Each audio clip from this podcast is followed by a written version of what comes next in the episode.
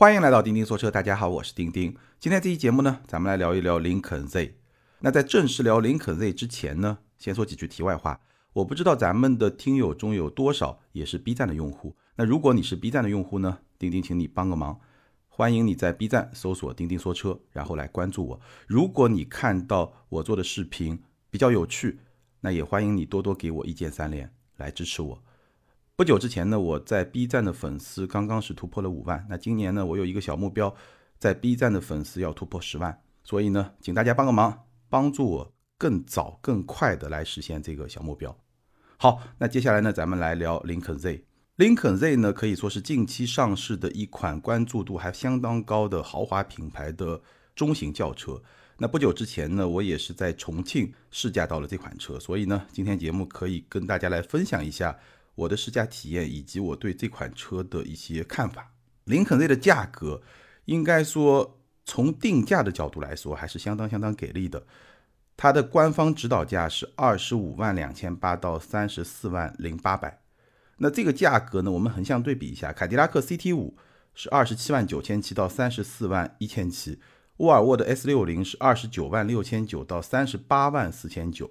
同样是二线豪华品牌的中型轿车，林肯的整个官价的区间是最低的，它的起步价下探到了二十五万这么一个价格。所以呢，从定价的角度来说，我觉得这辆车还是相当有诚意的这么一款车，在市场上呢也是比较有竞争力的。但是呢，我们也要面对一个现实，就是。凯迪拉克的 CT 五也好，沃尔沃的 S 六零也好，终端的折扣都是比较大的。所以虽然那两款车的官方指导价比林肯 Z 要更高，但是呢，今天在市场终端折扣以后的价格反而是会更加便宜的。所以在这么一个格局下，我们来聊一聊林肯 Z 它到底值不值得选，或者说，如果你的预算就是在这么一个水平，想要买一辆二线豪华品牌的中型轿车，可能是因为你。想要更加的个性化，可能是因为你的预算够 BBA 呢，稍微还有点吃力。你要买这么一款车，那你可以怎么来选？好，我们先从林肯 Z 说起，最后再给大家分析一下三款车的一些差异点。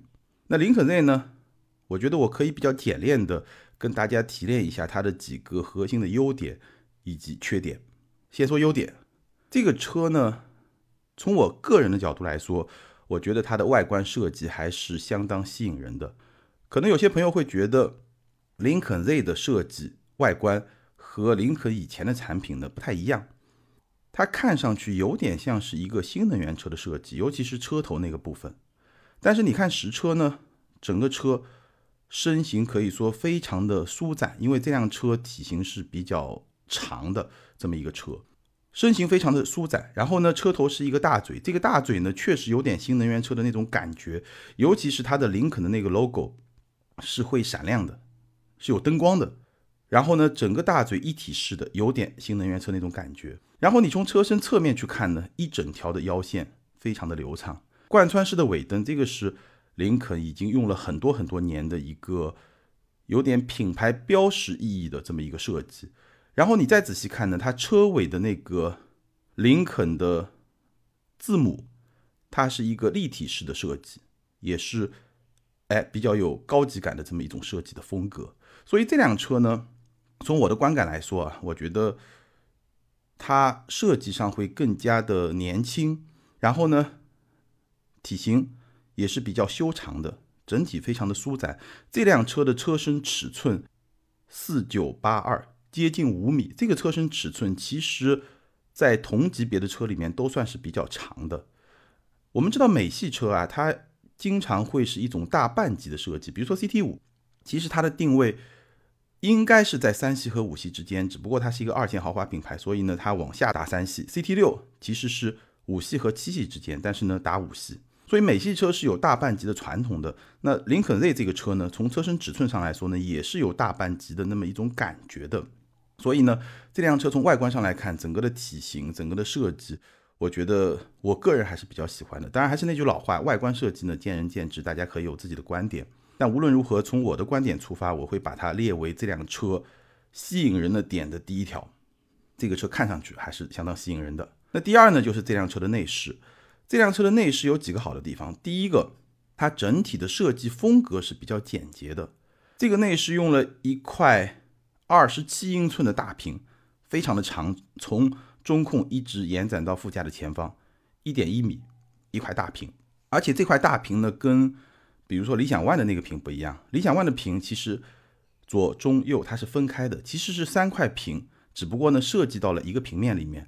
而林肯 Z 的这个二十七英寸的大屏，从中控到副驾前方这么一块屏，它是一个整体。从中控到副驾前方，它是一个整体，所以是非常非常大的这么一块屏。然后呢，有了这块大屏之后呢，它又保留了少量的实体按键，最常用的一些功能，驾驶模式啊，这样一些功能，它是保留了一些实体按键，所以。比较简洁的设计，但是呢，常用的功能呢，整个的操作也会比较的便捷。这个是在设计方面。然后这辆车呢，内饰的质感，我觉得做的也是相当不错的。它用了比较多的皮质的包裹，包括这辆车有一百二十八色的氛围灯，但是呢，它整个氛围灯的这种颜色营造出来的这种氛围感，它是比较低调的，它不会像奔驰有点夜店风。而这辆车呢？还是那种相对比较低调的那种豪华的感觉，所以无论从选材用料，还是说从这种氛围的营造来说呢，我觉得这辆车营造出来的这种质感还是相当不错的。而且这辆车呢，还是保留了林肯设计的一些特点和风格吧，它会比较有仪式感。比如说你打开车门，它会有一个特定的，应该是交响乐里面的一个特定的音符。然后，比如说你走进这个车，它还会有一些正常的迎宾灯的这种点亮，这样一些仪式感的设定，我觉得还是相当相当不错的。甚至这辆车它那个中控大屏，你可以自定义一个画面，加上一些简单的文字，比如说你太太或者你女朋友生日，哎，你可以打一些比较浪漫的这个话在中控屏，所以这个还是比较有意思的，而且可以定时，能够去制造一些特定的这种有仪式感的这么一个。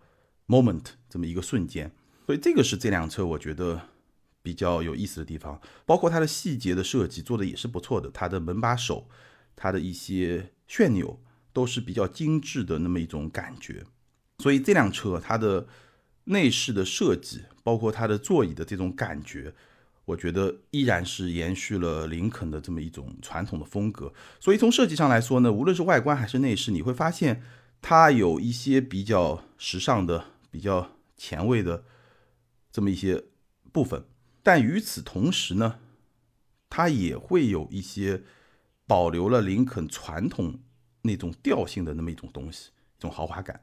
我觉得这些都是做的不错的。那第三个优点呢，就是它的车机的体验。这辆车的车机我刚刚说了很大的一块屏，所以首先视觉体验就相当不错。然后从操作逻辑上来说呢，其实我试驾的时间还是比较短，没有非常深度的去体验。但是常规的功能呢，我觉得用起来这个体验还是不错的。首先，它用了一个自定义的卡片，就是你最常用的功能在主页面，它是像一块一块卡片，你可以滑动来操作。而且这个卡片呢，它是可以自定义的，你把你自己最想用的功能放到这个卡片里面，好像最多是可以有六个卡片，那基本上你最常用的功能就都可以放进去了。然后呢，它的屏幕是有分区的，可能有些朋友会觉得。这么大一块屏，在副驾前方那个区域，主驾要去操作是非常不方便的。这个呢，他也想到了，它的屏幕是有分区的，分为左、中、右三个区域。最核心、经常要操作的功能都在左面这个区域，左三分之一。中间三分之一呢，是一些次要的、操作频率比较低的一些操作的功能，会在中间的三分之一。那最右侧的三分之一完全是信息展示，所以你完全是不需要去操控。最右三分之一的这个屏幕的，对于主驾来说，当然这个屏幕也是可以分屏的，所以副驾是可以用分屏来操作这个屏幕的最右的三分之一或者更多一点的这么一个面积。你可以设个导航，然后把这个导航投射到中控屏偏左的这么一个区域，或者说整个中控屏都放导航，这个也没有问题。它是可以分屏的，也可以整屏。最后呢，它的自然语音控制表现也是不错的，所以这辆车的车机体验，无论从它的视觉，还是说从操作的逻辑，还是说从你实际的感受来说，我觉得做的都是不错的。唯一有一个不太好的地方，就是它的响应速度比较一般。你不能说它卡顿，这个车机呢算不上卡顿，但是呢它的响应速度确实也不快，尤其是相比我不久之前还试过的另外一辆车，就是搭载了华为鸿蒙座舱的问界 M5，那个车机的响应速度非常非常的快。相比之下，这个林肯 Z 的车机的响应速度比较一般。那我觉得有几个原因吧。首先呢，它用的芯片应该也不是最好的。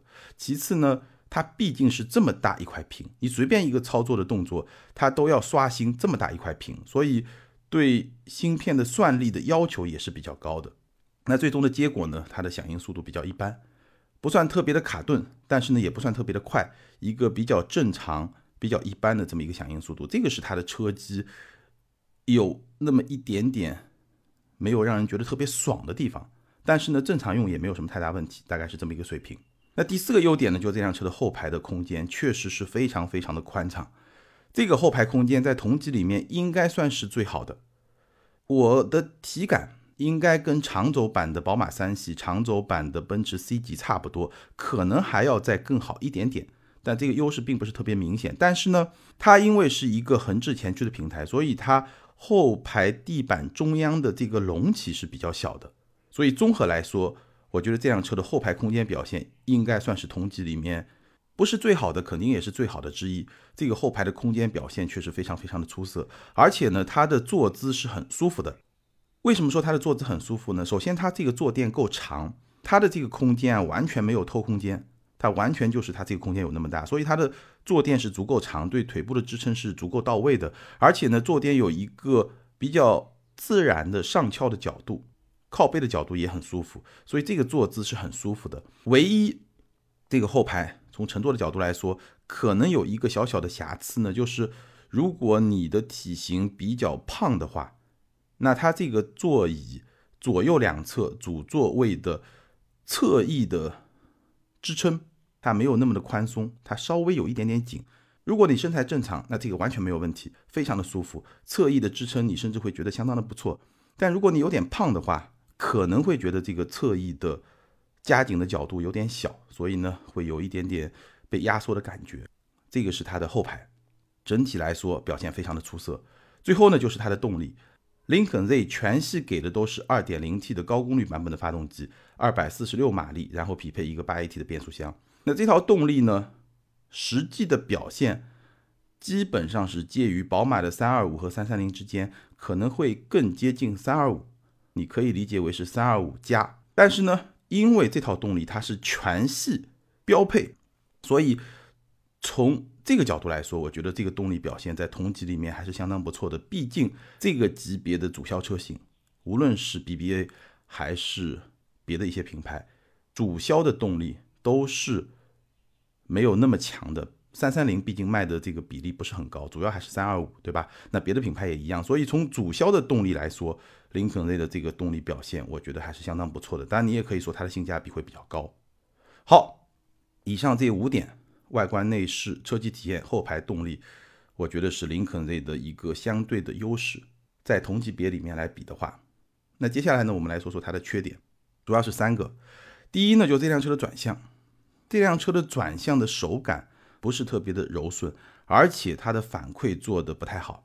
什么意思呢？就是当你在转向的时候，无论你的车速有多高，是比较快还是比较慢，或者说无论你的转向的角度有多大，你是打了四分之一圈、二分之一圈还是多少，它的方向盘的这个反馈是没有变化的，它都是同一个反馈，所以你完全没有办法从方向盘上获得。关于路面、轮胎或者说车身姿态的任何信息，这个从驾驶操控的角度来说呢，不是特别的好。这辆车的底盘其实我觉得有它的特点，还是不错的。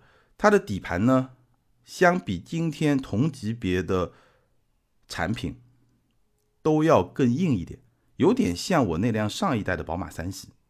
从滤震的软硬这个程度来说的话，有点像。它会保留比较多的路感，然后在你操控的时候呢，它的车身的侧向的这种倾斜侧倾是比较小的，也就是说它底盘对侧倾的抑制做的是比较好的。你会觉得好像车身没有很明显的侧倾，歘就过去了。这个底盘是有点运动风味的，但是这个转向不太好。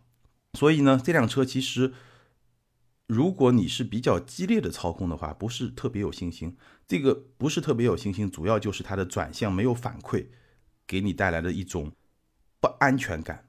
当然了，从这辆车的定位上来说呢，它毕竟本身也不是一辆特别强调操控的车，所以呢，我觉得这个更多的是你在驾驶的过程中，如果你对转向比较敏感的话，你会觉得不太舒服。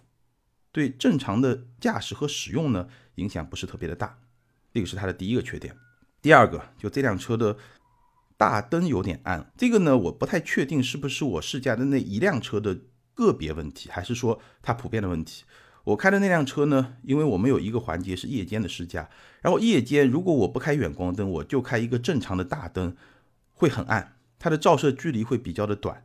这个呢，大家可以去看，我也拍了一个视频，视频里面有很清晰的呈现，大家应该是一眼就能看清楚怎么回事儿。那第三个缺点呢，就是这辆车的掉头半径会有点大。我刚刚说了，这辆车的车长是接近了五米四九八二，这是一辆大半级的车，它的车身尺寸可能跟凯迪拉克的 CT 五、跟雷克萨斯的 ES 这个是差不多的，但是相比三系 C 级 S-L，包括沃尔沃的 S 六零，这个车明显是要更大的。所以呢，这辆车的掉头半径会有点大。当然，并不是说车身大，掉头半径就一定大。